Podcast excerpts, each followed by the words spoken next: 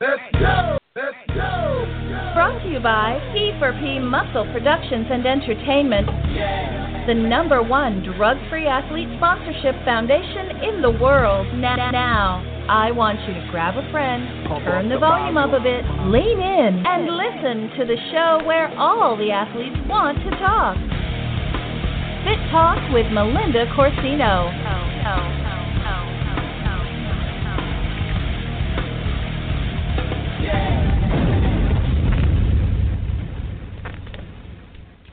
Hello, everyone, and thank you for tuning in to Fit Talk with Melinda. As always, and as you know, uh, it is brought to you by P4P Muscle, the number one drug free sponsorship in the world. If you're lear- looking to learn more about the drug free lifestyle or what P4P has to offer, check them out at www.p4p.com. You can use my code MELINDA for anything on their website.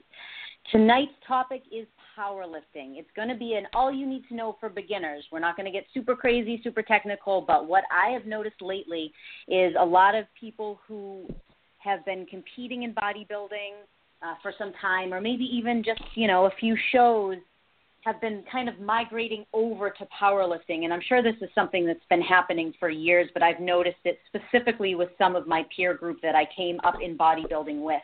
And uh, I'm, I'm loving to see all the videos that people are posting and the numbers that people are posting. But I, I figured, why not do a show? Um, bringing on a special guest to just talk about powerlifting for beginners, what you need to know when you're going into your first meet, how to prepare, what to bring for food, what are weigh-ins like, what happens. So I brought on uh, Zach Cooper. I am not going to list off all the insane letters that he has next to his name or even go over his extensive resume that he sent me. I'm going to let him introduce himself, but I met Zach uh, at my first USAPL meet. I think that was back in February of 2016. Uh, he was a judge or head judge or judge at the show. And uh, now Zach and I are actually working together on, on some powerlifting programming, which is great. But uh, he's definitely a good person to bring on a wealth of knowledge. So, welcome, Zach. And why don't you give everyone just a quick introduction of you without reading your entire resume because it is just so long.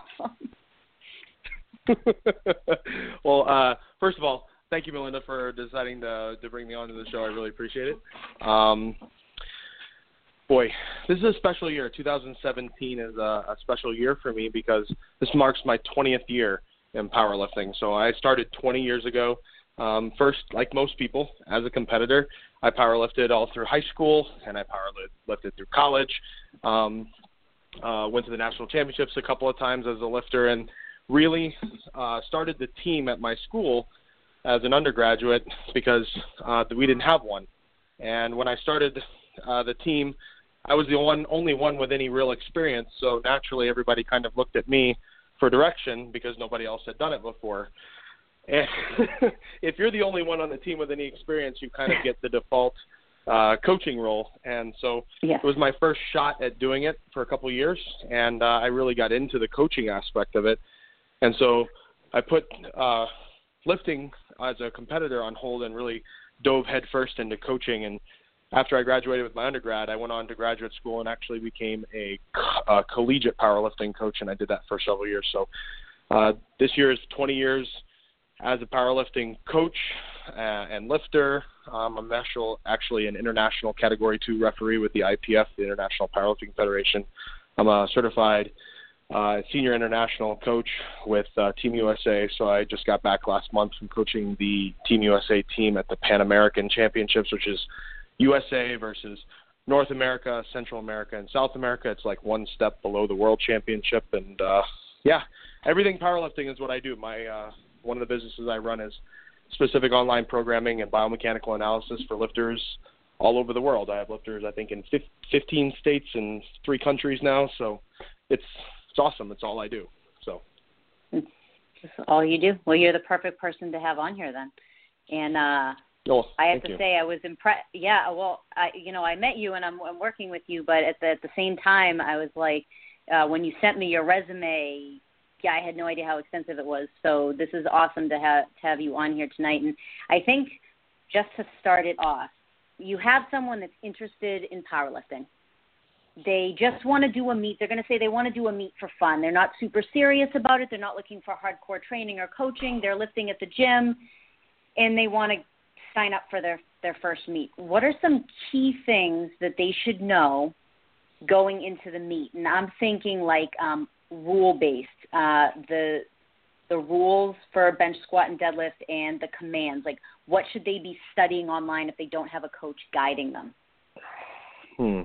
Well, so first and foremost, I think before we get into the rules, I think you you you let off the show, Melinda, saying that you know you're hearing about these people like trying out powerlifting and crossing over from yep. like the bodybuilding or physique world.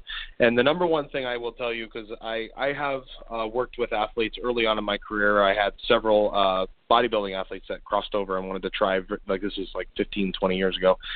And the one thing that they all remarked to me that was different about powerlifting compared to the bodybuilding and physique world was they were amazed that guys and gals in the same weight class, in the same age category, their competitors were actually cheering for them on the sh- uh, like on the platform and actually w- like wanting them to be successful and they thought that that was very strange. So the one thing i will say right away expect a community of people who are welcoming and friendly and like excited for you that you are also interested in this weird garage sport that started 40 uh 45 50 years ago um, so first of all, expect a, a welcoming atmosphere.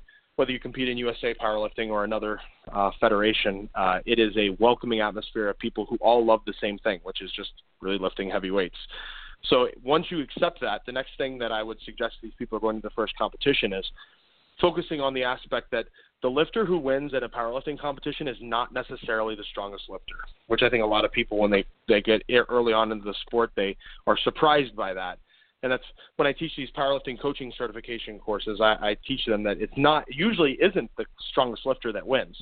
It's the lifter mm-hmm. who lifts the most weights correctly. And form, like you said when you asked the question, is certainly probably the most important thing that I can tell the lifters that they need to make sure that when they're squatting, their depth is correct, hip joint below knee joint. When they're benching, that they have a pronounced one count pause where that bar becomes motionless on the chest and that they're doing that and practicing that in in practice. And then on deadlift, that they're not hitching or shelving or ratcheting, and that the bar makes a smooth vertical path up and uh, to full lockout extension with the shoulders back and the knees locked. So, like practicing form in the gym, like I hear a lot of new lifters will say, "Well, yeah, I'll, I'll do it on the platform."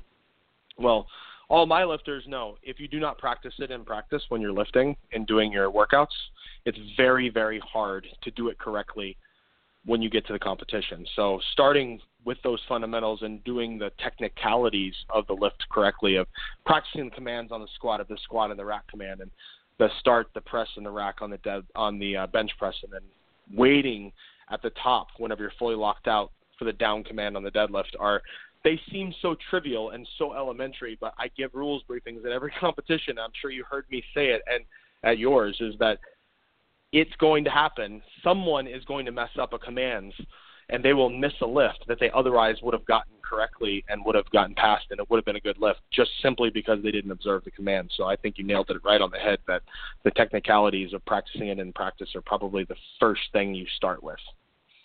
Yeah, and a great story is myself. I went into my first meet. I didn't practice a damn thing. I went from bodybuilding, obviously, and then I started up with CrossFit. Loved CrossFit. Still love CrossFit. Um, was always relatively strong for my body weight. So I said, what the hell? Let's give it a shot. You know me. If you've known me or know anything about me, you know that I'm very easily persuaded to sign up for something athletic and just give it a shot, whether I think I'm going to be good at it or not. Got to the meet, listened to the rules briefing, was like, ah, yeah, I can do that. Uh, got up to the my first squat, super easy weight for me. Um, got up to the platform, went out, listened to not one command that Zach happened to be giving, put the weight on my back, squatted it, racked it, definitely at full depth, no problem, and three red lights. Why? Because I didn't listen to a damn thing. I didn't do any of the commands. I had no idea what I was doing. So, um, and I in the next the next two squats were good lifts, but I literally had to be walked through them because I I was like brain dead when I got up there. So practicing, you can find videos online. Practice if you don't have a coach, absolutely necessary to practice before you get up there and do it on the platform because you have all these people staring at you and, and watching you. And if you're not used to that, it might get a little bit nervous. Um, another thing that I had trouble with going into my first meet was equipment. Um, so let's talk a little bit on what you need to be bringing with you, such as approved equipment and like things as simple as deadlift socks and wearing a shirt under your singlet because I also didn't know you needed to wear a shirt under your singlet. So I was out there like with no shirt under my singlet. Um, so little things like that. Do you want to speak on those? Yeah, be happy to talk about that. I think that's when when a so the meet day procedure is pretty straightforward, and I'm going to speak from the USA Powerlifting uh, perspective because that's mm-hmm. the uh, the organization that I exclusively work with. It's the one that it's the largest powerlifting organization in the United States. We are the member affiliate of the IPF. The IPF is the uh, World Games Association, uh, um, up, like recognized federation. It is also the IPF is now officially recognized by the IOC, the International Olympic Committee. That's the reason why I work with them because they are the largest and only uh, WADA coded drug tested federation in the United States. So we are bigger mm-hmm. than the next three federations combined. So that's why I work with them. Now, when you show up, the meet day procedure kind of works the same way. Everybody shows up, you check in, let them know you're there, you show your ID, you show your current membership card for USA Powerlifting, you sign a liability waiver, and then you go and you get your rack heights, right? You uh, go to either the ER or the uh, Eleiko rack, and you get your squat rack height and your bench rack height and your bench face safety rack height. Um, and they'll always have that laid out so that way you can get in line and get those rack heights. Um, if you've been to competitions before, you'll probably have those written down and remember them, but if, they'll always have the rack set up ahead of time. After you do that, the next thing that you'll do is you'll go get in line for uh, equipment check. Um, and the equipment check is done, but usually by a referee. And and uh, there is a set code of approved equipment that you need to bring.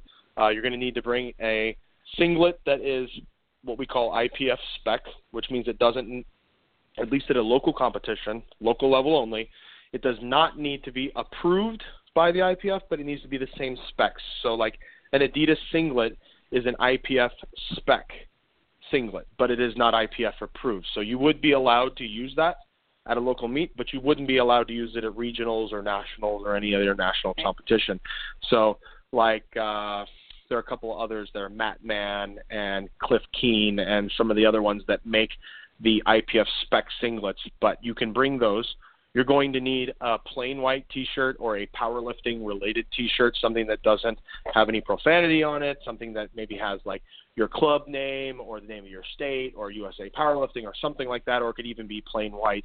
It needs to have no V-neck, it needs to be a regular collar, and it needs to have no front pocket. Um, and it needs to have arm sleeves, so it can't be sleeveless, and it needs to have sleeves that cover your deltoid.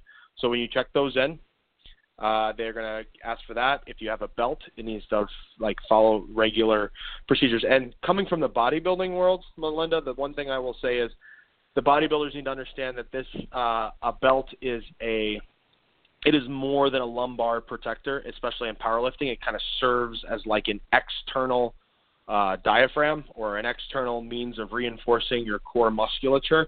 So we have like approved brands, but it needs to be something that's no more than 13 millimeters thick, no more than four inches or four inches wide, and it's either a prong or a lever, uh, that kind of that kind of thing. You got to make sure you bring knee-high socks for the deadlift. We always get asked why. Yep.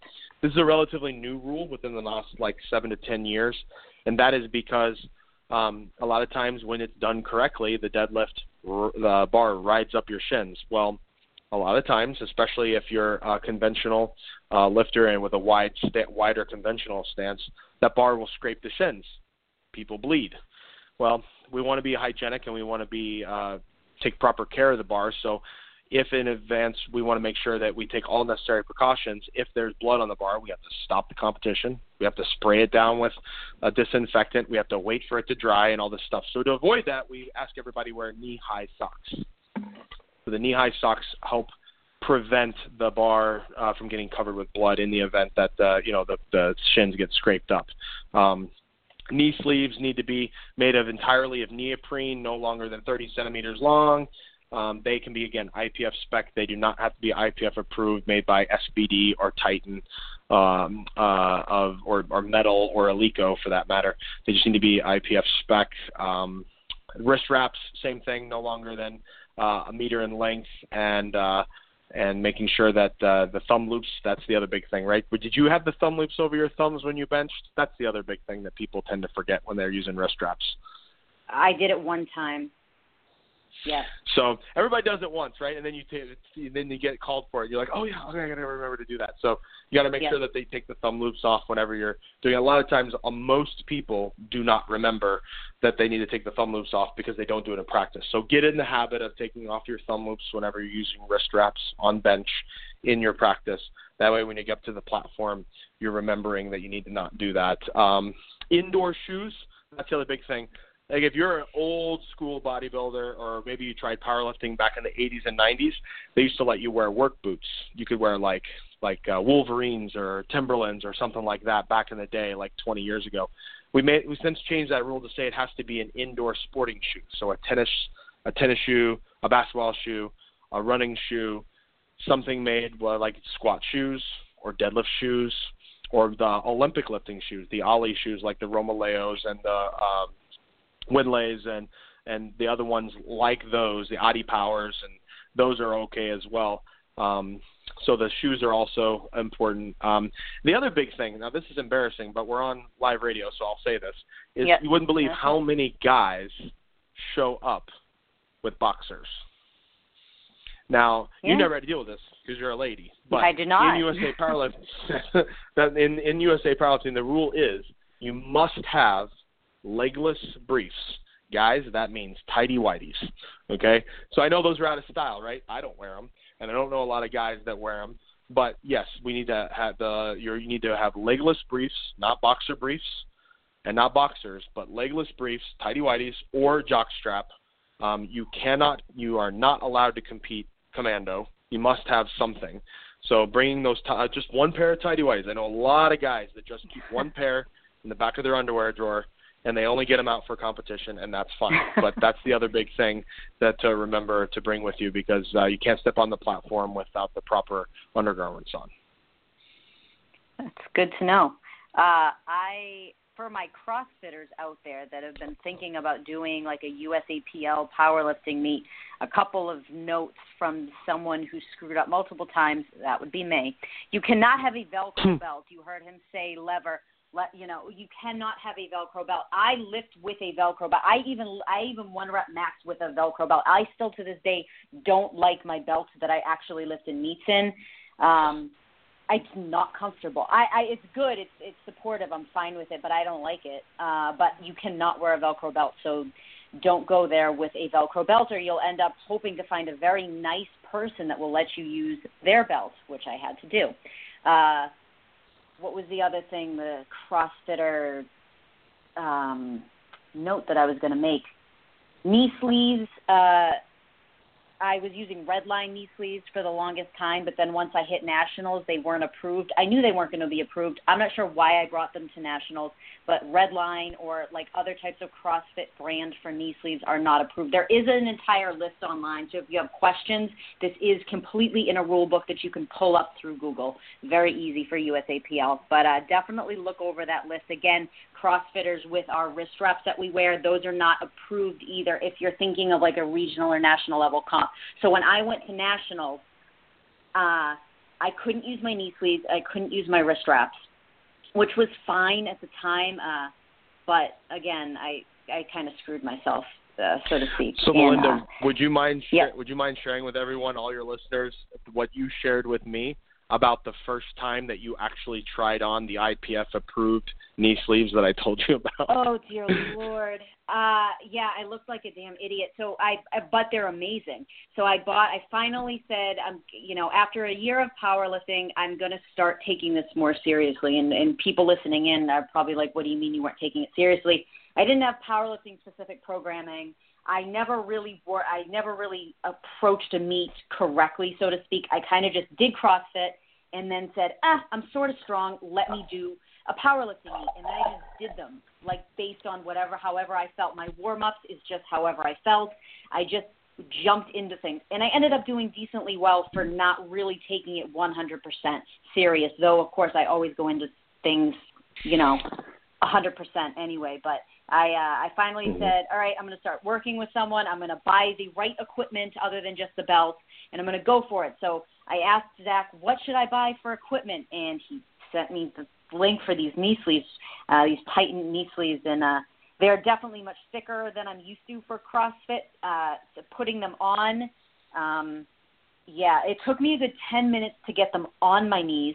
They weren't even on my knees correctly. They were way too low, and I knew that, but I couldn't get them up any higher. I was rolling around on the ground trying to get them up my legs, and uh, I definitely I skinned I skinned the tops of my knuckle, like my first knuckle, like uh, uh, skinned skin skin and i still i'm looking at them right now um there's still skin missing um because they're thick and and even with the tricks like how you know crossfitters we wear them inside out upside down in WODs and then when we need to pull them up we kind of just pull them up and they just go up easily that doesn't work with does not work um, I, try, I tried again today a little more successfully, but I think I burned at least 100 calories just trying to get the knee sleeves on. Uh, but once but they definitely, in my opinion, are worth magical. the investment. Wouldn't you say? Oh, they're they're so worth the investment. Magical.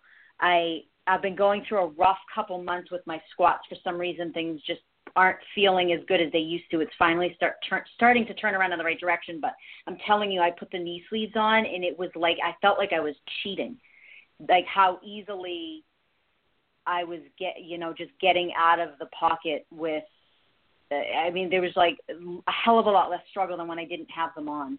I was like, this is what I've been missing for an entire year. What the hell was wrong mm-hmm. with me? Mm-hmm. Why didn't I do this sooner? So if you're listening in, do it sooner. Just get them now. Don't wait. Don't be stupid. Don't use the ones you have hanging out in your gym bag. Actually invest in powerlifting knee sleeves. I still need to learn. And the, to to add to that, because I know that there are a lot of CrossFitters out there. We have uh, USA Powerlifting has CrossFit to thank for a large influx of lifters who um, maybe want to do both, or maybe they found that they enjoyed CrossFit, but they weren't as good at it at as good at it as they thought they would be. And they're like, wait, there's a sport where I can just lift weights and I don't have to do metabolic conditioning, and they try it out and they really like it. So we have CrossFit to thank for that. And what I have said to these people that have crossed over from CrossFit, there are companies that are owned by powerlifters that make equipment for powerlifters. Titan, uh, Titan Support mm-hmm. Systems, mm-hmm. owned by Pete Albanese, is an example. That's the company that made your knee sleeves and your wrist straps. They are a powerlifting company. That's all they do is make the world's, in my opinion, the world's best powerlifting equipment. John Inzer owns Inzer Advanced Designs in Longview, Texas, and they are a fantastic powerlifting company. That's all they do. So there are companies you can buy that are made in America, owned by Americans that that make equipment specifically for the sport. So you can support a, a domestic, uh, a mom and pop company. Yeah, and my belt is Inzer, and I got that a while ago just because of my whole debacle with the Velcro belt showing up to my first meet. Uh, but I will, right. kind of on that note, with the first thing Zach said is the community. I showed up my husband walked me in. I mean, I was by myself. I had no friends there. I didn't have a coach that came with me. I, I didn't have I didn't know one person at that meet. I went in with all the wrong equipment. I didn't have socks. I didn't have a shirt. I didn't have a belt. Um, I had a girl who was just helping for the day give me her belt. She didn't know me at all. The belts are run for about a hundred bucks, so they're expensive. So it was very nice of her to trust me to use it for the day. Um, a coach who was coaching a girl that was in my weight class that I ended up beating gave me his shirt he just w- saw that I needed a shirt because I went. Sh- I thought like I can just wear a singlet and look all jacked and cool on the platform and not wear a shirt underneath. And he just gave me his shirt. And then um, another girl in my weight class gave me an extra pair of socks. So you're thinking you're competing against these people that just happen to be in my weight class, and their coaches are there too, and everyone's just sharing equipment and helping each other out. And thankfully, uh, everyone again it was like a great community people were cheering me on in the audience didn't know who they were so uh, it was definitely a, a great experience and uh, everyone is absolutely friendly and, and welcoming and, and helpful with all the questions that you have while it while it's sure. true what you mentioned earlier that you are competing against other people Um, you know, I think it maybe shares some similarities with bodybuilding in, in the fact that yes, you're competing against everybody else that you're standing up there on stage with, and yes, you're wanting the judges to rate you according to what they think, and that is also in comparison to the other people you're standing alongside, but also the journey along the way, the the diet that you're they're trying to get the the eating and drinking schedule and the the cardiovascular and musculoskeletal routines of lifting and doing cardio that go along with bodybuilding that's part of the journey and that's what you're supposed to enjoy. I think the same thing is true in powerlifting when you show up to a competition, everybody has been there. Everybody showed up to the gym. Everybody did the long workouts. Everybody had the setbacks. Everybody, you know, had the maybe the reps that they didn't get out or the struggle struggles that they had in their cycle along the way, like you're saying with your squats and um, uh, your bench is coming along a, a huge way, by the way. But uh, I think that that that is uh, the community that you talk about is the similarity that it, that it holds with with bodybuilding that everybody understands the struggle. So of course, nobody wants to see someone come a long way, all that work, entry fee, drive to the meet, get up early, show up, make weight, and then not be able to lift because they forgot a piece of equipment or they bomb out of the meet because they didn't listen to the commands. Everybody wants to see everyone else succeeds uh, and be successful and lift heavy weight because they all understand that struggle. Yeah, and it's um the one thing I like about powerlifting that you don't get as much in the bodybuilding community, and it's just due to the type of event it is. Again, this is not knocking bodybuilding, but your your numbers are your numbers and your lifts are your lifts. So there's there's not. Mm. I mean, I'm sure it can happen. There's politics in everything, but relatively, you do how you do and you win if your mm-hmm. numbers are higher than the other person's and if you hit your list and you did what you were supposed to do and you listen to the commands then you hit the numbers and then if your numbers happen to be higher than the other people that show up that day uh or the other people don't hit their list that you know the the person that has the highest total wins and the way to high, have the highest total is lift the most amount of weight so it's it's relatively low in the politics scheme of things. And yes, you're competing against other people, but at the end of the day, your numbers are your numbers. So it's really about uh, being, you know, self progression. What do you want to do? So every meet, my goal has been, and again, I've just been kind of throwing myself into these to this point. My goal is to try to PR a lift or have a better Wilks here. So like I want to see improvement in myself every meet, whether that's uh, a two and a half, uh, a five kilo improvement on just one lift, or maybe I weighed in a little bit lower and my Wilks score was higher, or something positive to take out of it for me to push myself in the right direction.